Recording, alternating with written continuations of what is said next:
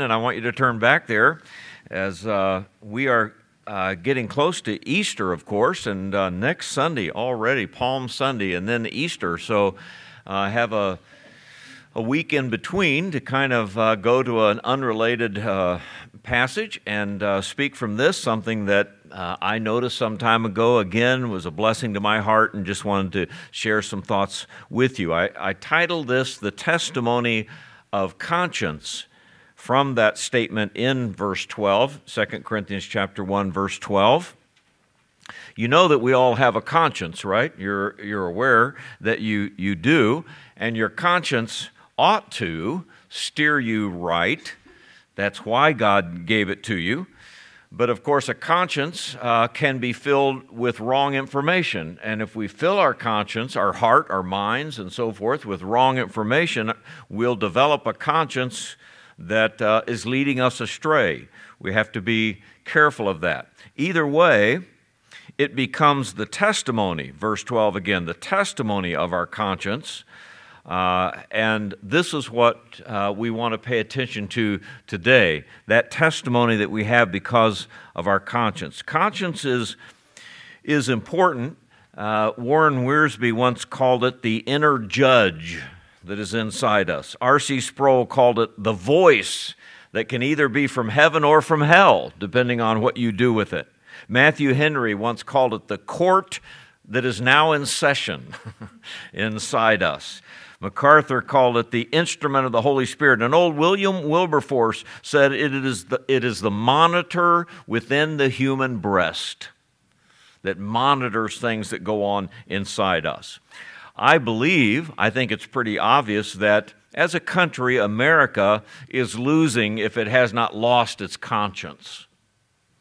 I was shocked uh, this week, for example, and you hear these things all the time. a, a, lady was on the news with, with her uh, uh, Down syndrome baby, but she, of course, had studied these kinds of things, and throughout the statistic, I think is true that now in America, two thirds of the babies that would be born with Down syndrome are aborted because uh, parents just don't want them. Two thirds, if you can imagine. And of course, that is besides the national genocide that has been going on now for a generation of now over 60 million lives killed by abortion in America. I mean, there's, there's never been a genocide uh, anywhere close to this. We talk about Adolf Hitler kill, killing 6 million people. We've killed 60 million people. How terrible is that? And of course, the moral uh, decline, uh, the, the uh, uh growth of, of uh, same sex marriage, homosexuality, and so forth. You know, uh, in trying to memorize some verses from the book of Jude, how striking is this? As Jude says, you know, God will judge, even as Sodom and Gomorrah and the cities round about them in like manner, giving themselves over to fornication, going after strange flesh. God says, as He set forth as an example, and then He said, suffering the vengeance of eternal fire. Do you understand what He's saying there? There's the vengeance of God, which is eternal fire. They only experienced eternal fire for a moment in Sodom. God has an eternity of such vengeance waiting for those who practice such immorality. It's a striking thing when you think about it. But that's where we are in America now, condoning all kinds of things. And there, there's outright war on the family, on churches, and on Christianity in general. And it's a sad thing. Even, folks, American Christianity, much less America at large, America, uh, American Christianity is not far behind uh, the moral conscience of the country, you know. Anything for a crowd, anything for a buck, anything for to get a million likes on your Facebook page, anything for personal pleasure, it seems like. Same sex weddings are being performed in churches, and many of those are so called evangelical churches, not liberal churches. These are those who profess the name of Christ and doing this kind of thing. And I thought to myself, 50 years ago, we might talk about smoking, dancing, drinking, and immodesty, and rightfully so. And today, those same things are 10 times worse than 50 years ago, and yet they are encouraged by the evangelical churches as a way, to re- as a way of reaching out to our generation. Conscience we're not far behind, I think, what the whole country is. R.C. Sproul said this He said, The conscience of a man is powerful, but a changeable mechanism. It has been called the internal voice of God, a kind of built in governor that either excuses or accuses us. Your conscience can excuse what you're doing too.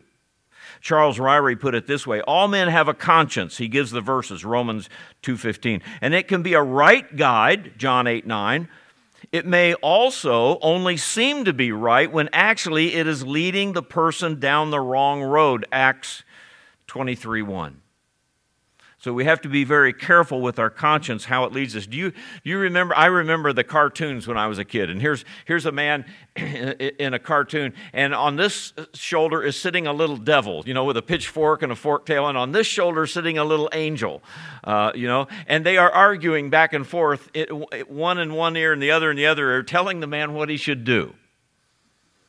And our conscience can be that way, although maybe it shouldn't. Consider the word conscience. Do you, do you see in the word conscience the word science?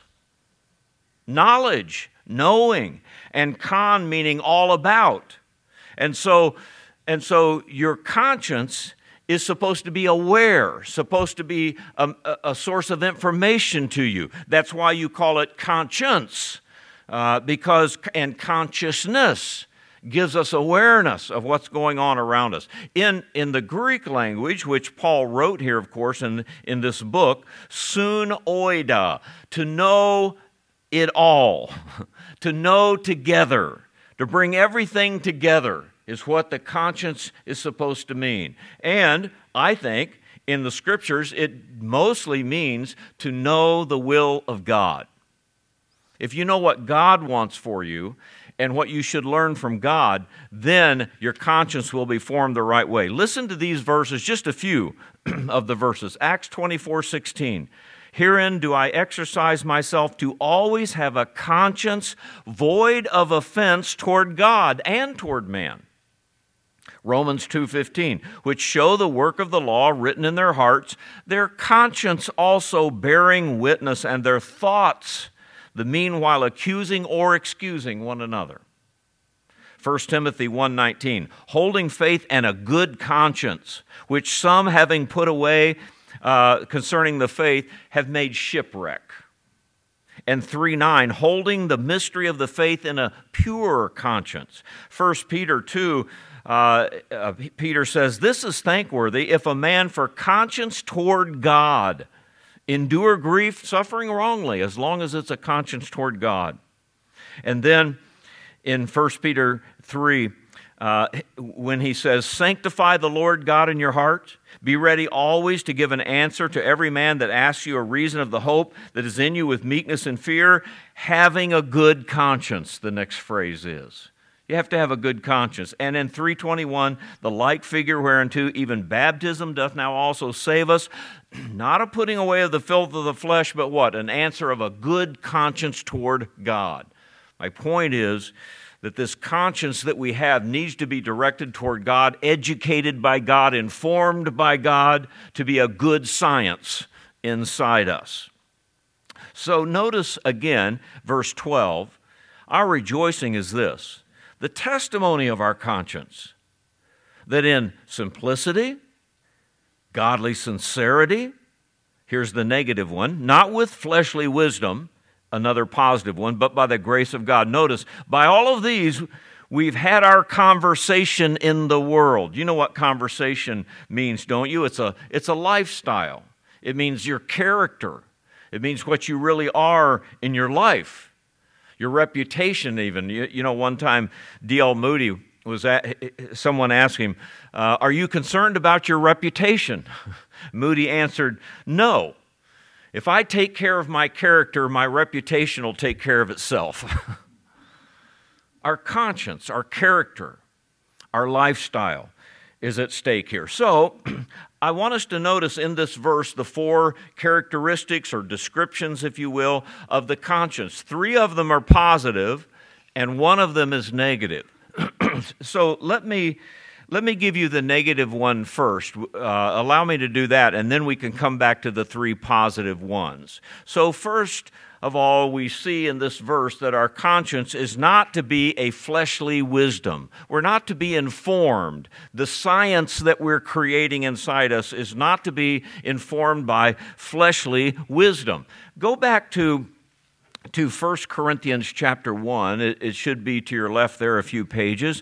And remember when Paul spoke about the fleshly wisdom, in 1 Corinthians 1 18 to 21, he says, The preaching of the cross is to them that perish foolishness, but unto us which are saved, it's the power of God. For it is written, I will destroy the wisdom of the wise and bring to nothing the understanding of the prudent. Where is the wise? Where is the scribe? Where's the disputer of this world? Notice, hath not God made foolish or foolishness the wisdom of this world? For after that, in the wisdom of God, the world by wisdom knew not God.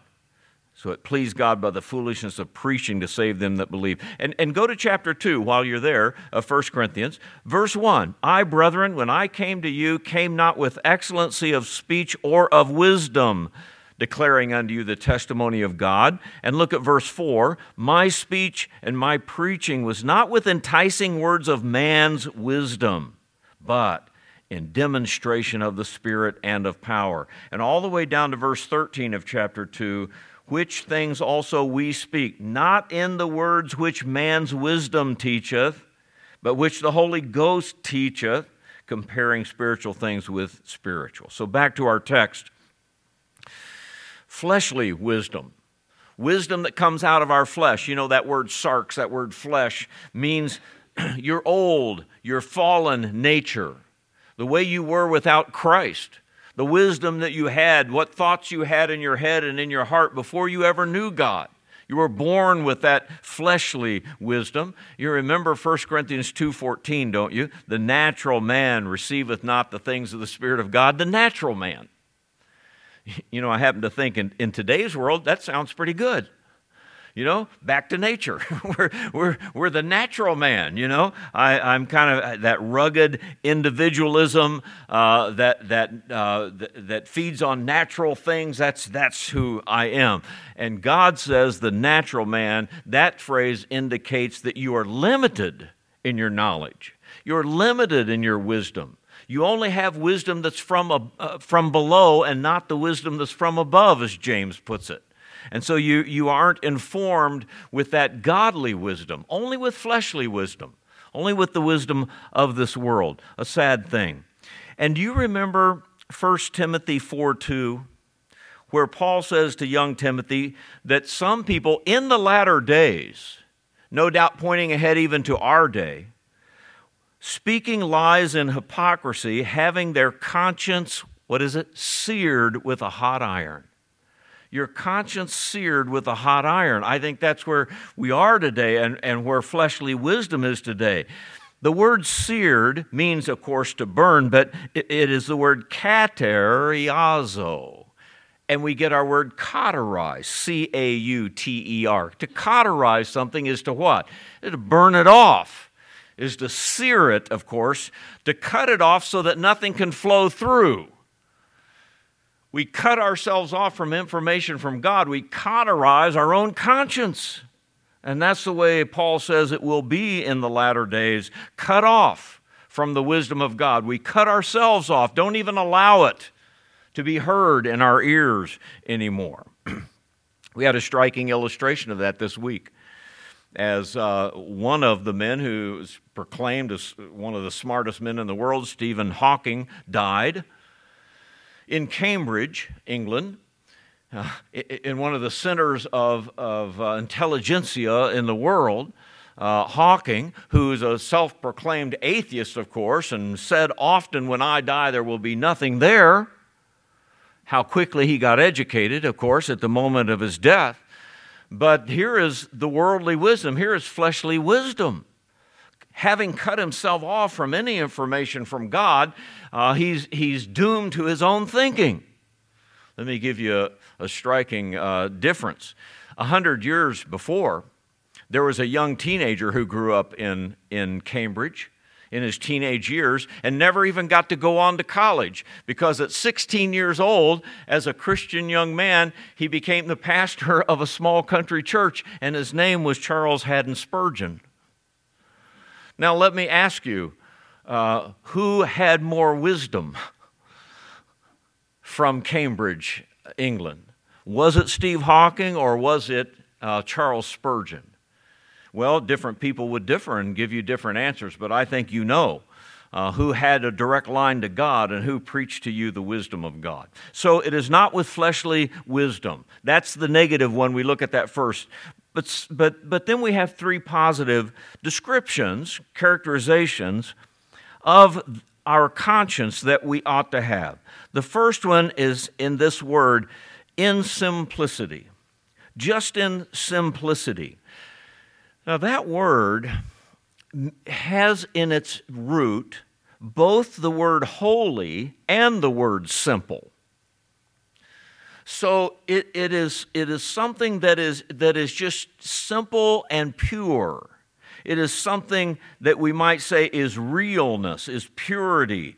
Sometimes it's translated generosity and liberality. I call it sanctified pureness sanctified pureness. You don't need any more than that. The wisdom from above is first pure, then peaceable. This is the kind of wisdom that we have and, and, and the wisdom that we must have. In, in this book that we're reading, in, in chapter 8, verse 2, it's translated liberality. In 911, bountifulness. In 913, a liberal distribution. In other words, uh, this person is just simply what he is and shares with you in any chance he gets.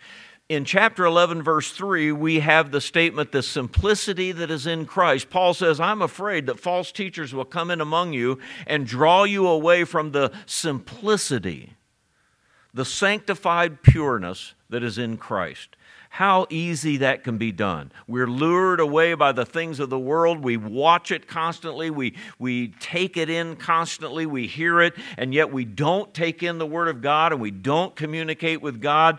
And so Paul says, I'm afraid that you'll be lured away from the simplicity that is in Christ. Chapter 10, he begins by saying, I beseech you by the meekness and the gentleness of Christ.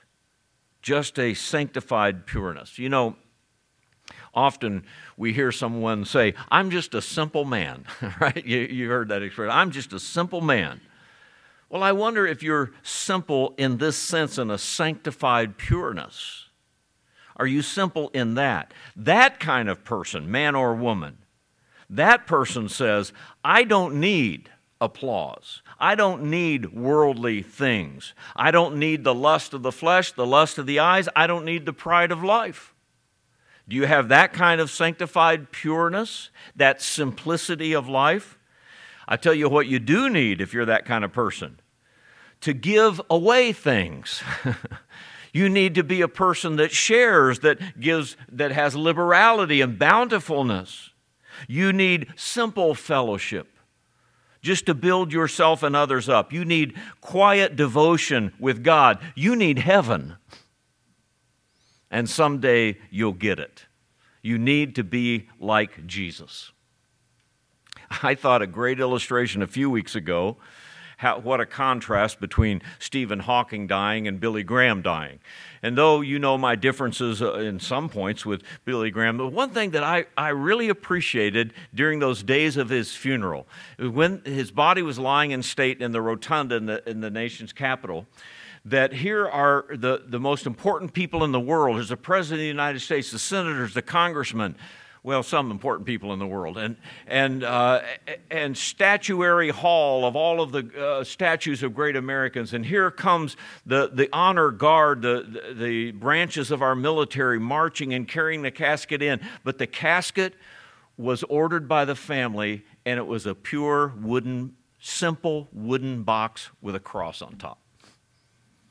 And I thought, what a great statement that is. Simplicity, just godly sincerity, just sanctified pureness.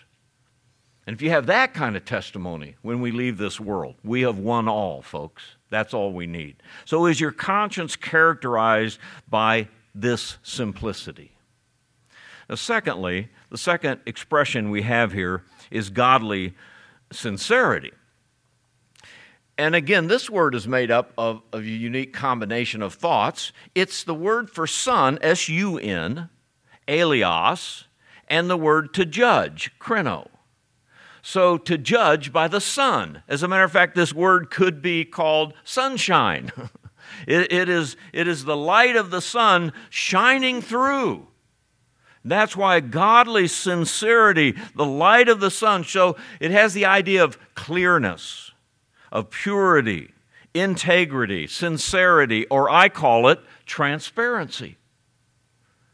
Your conscience needs to have this kind of transparency. In 1 Corinthians 5 8, we are to eat the unleavened bread of sincerity, transparency in our conscience and our testimony. 2 Corinthians 2:17, uh, the sincerity as of God.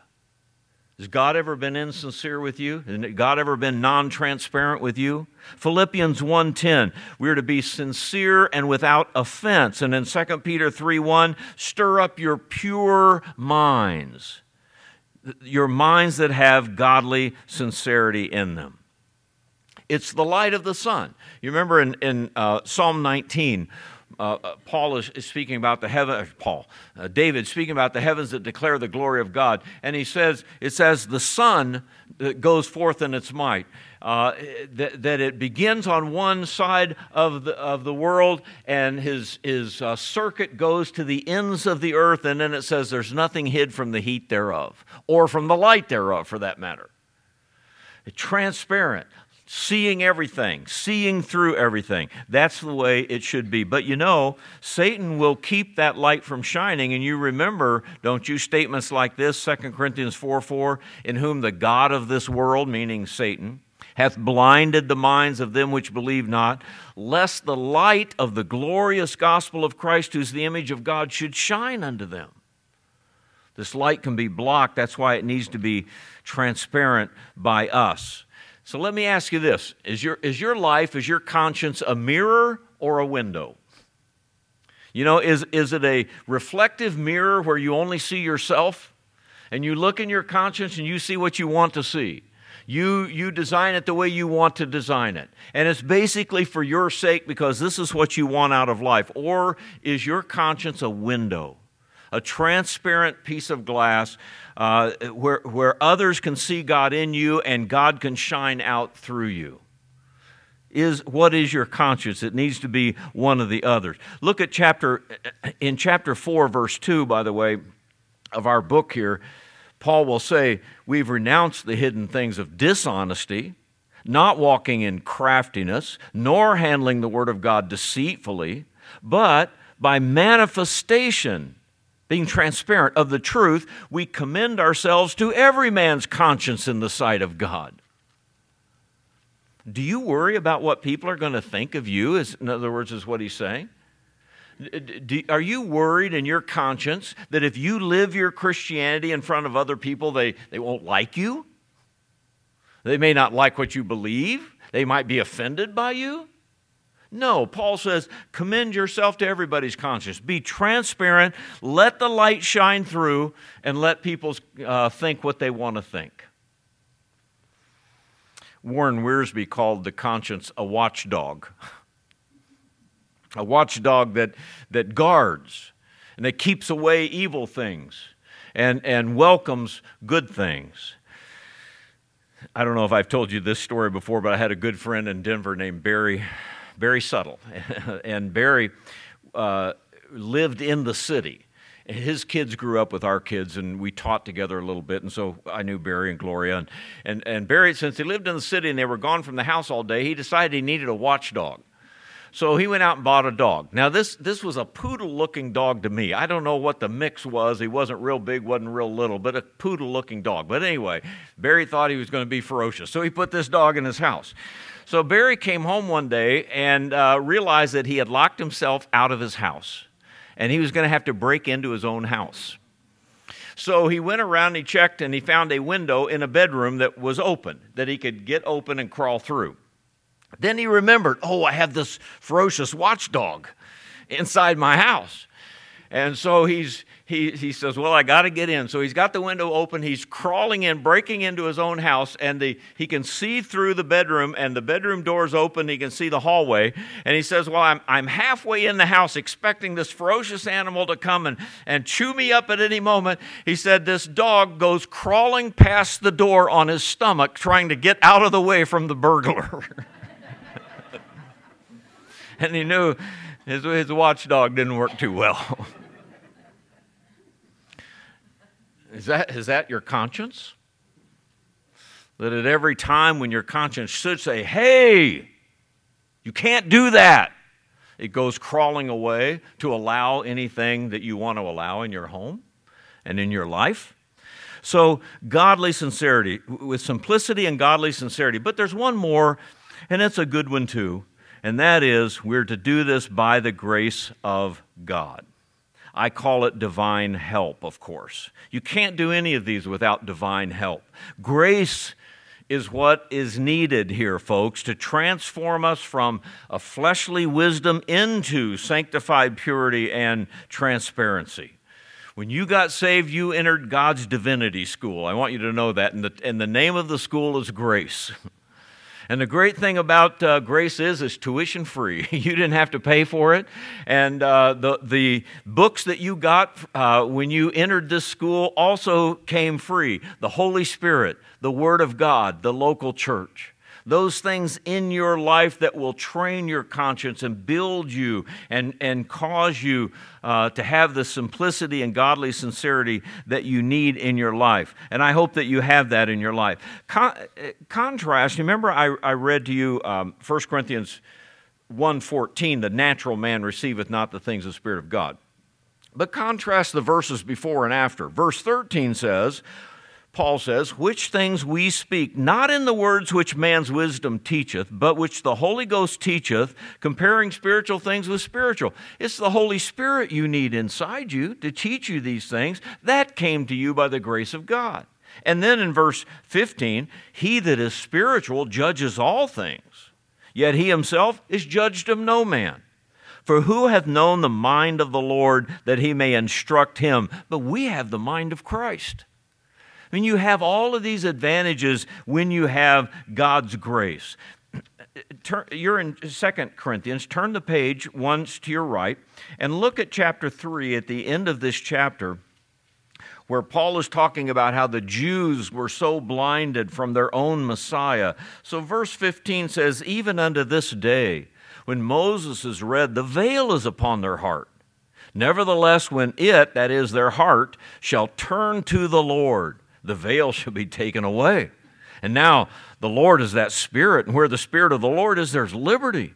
But we all, with open face, beholding as in a glass the glory of the Lord, are changed into the same image from glory to glory, even as by the Spirit of the Lord. You look into the Word of God, and you have the Holy Spirit in your heart, and you see the Lord Jesus Christ, and you know what happens? He begins to change you into that image rather than changing that image into you. And that is exactly what we need uh, to happen.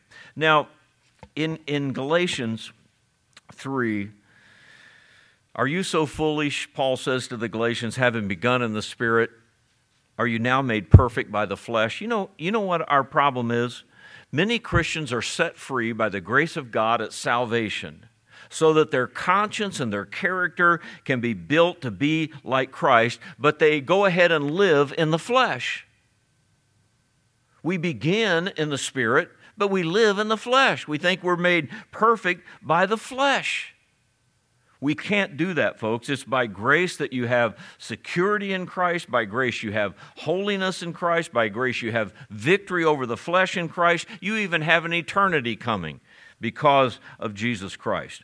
So, the, the real question is what are you sowing then in your field, right? What, what are you sowing? Remember, Galatians says, Be not deceived, God is mo- not mocked. Whatever a man soweth, that shall he also reap. You sow these wild oats in your field, that is what you will reap in your conscience. You're going to reap what you sow. And so you have to be careful. The, I, like this, uh, this uh, verse in Galatians 5, then in verse 13, where he says, Don't use your liberty for an occasion to the flesh. I was doing a word study the other day for another reason uh, on the word occasion, and it's kind of like an opening, a platform a way to get in, an occasion to the flesh. And you sow to that occasion and you let that thing come in through your eyes. You let that thing come in through your ears. You let it seep into your heart. You let that, you give the flesh an occasion. And then what happens? We, we reap what we sowed in that area. We have then no conscience about those things. So, how how do we overcome, folks? What have you done? How do you get out of it if you have cauterized your conscience? If you've let it be seared by a hot iron so that you have no conscience to wickedness in this world? I'll tell you how it's done. The answer is a couple places in our New Testament. One is Hebrews 9:14. How much more shall the blood of Christ, who through the eternal Spirit offered himself without spot to God, Purge your conscience from dead works to serve the living and true God. Purge. That's what you need. You need a purging. And let me tell you that that word purging is from a Greek word pronounced katharizo, where we get another medical term, catheterize. I'm probably not even saying that right. Catheterize. And that means to clean out. I Roto-Rooter job on, on that. And I don't know in the medical world if you can do, uh, uh, uh, heal a, a cauterization with a catheterization, but I know you can in the spiritual world, and God says so. When your conscience is seared, then it is the blood of Christ and it is the, the, the uh, grace of God that will clean that out and make it open again so that the information of God can come in to your life. It also, in Hebrews 10:2, for then would they not have ceased to be offered, because that the worshippers, once purged, should have no more conscience of sin when God purges us and cleans us out and does that catheterization in our life, then we have no more conscience of sin. It doesn't rule in our lives, and that's the way it should be. So John said it this way if we confess our sins, he's faithful and just to forgive us our sins and to cleanse, same words, purge from all our sin and forgive us those things.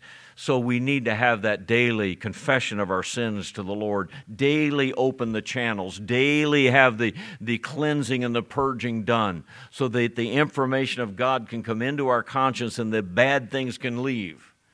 And then we can be what God wants us to be. If we're saved by grace, let's live by grace. Isn't that the, re- isn't that the, the, the principle, what we should do? So, is it the works of the flesh that are overtaking you? Is it, is it discouragement in life? Is it defeat in one way or another? Maybe hatred and, and strife and envy and those kinds of things? Or just a seared conscience towards sin?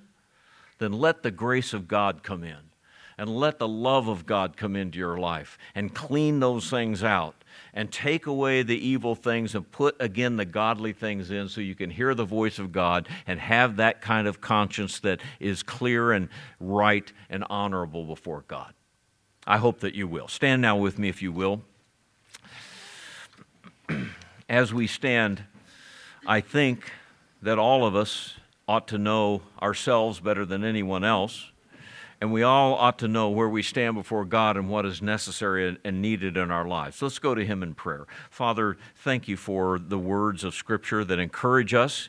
Thank you, Father, that reminding us that we have a testimony with our conscience, and it, and, and it forms our lifestyle. It forms who we are. It forms our reputation and our character. And so, Father, I pray that you would help us to see this in your word. And we, as your children, ask that your Holy Spirit would, would more than ever do that spiritual work in our lives. And where we have where we ha- have seared our own conscience, I pray, Father, that we would let you purge that conscience from dead works to serve the living and true God. So, Father, I pray that you would do that in our hearts now. And as, as we sing an invitation song, that we might open our hearts up before you and ask you to show us those things that need that cleansing. And we could confess them before you, even as we sing and do this. Speak your words in every way that you desire to our hearts, and we'll thank you in Jesus' name. Amen. Our invitation's open as we sing.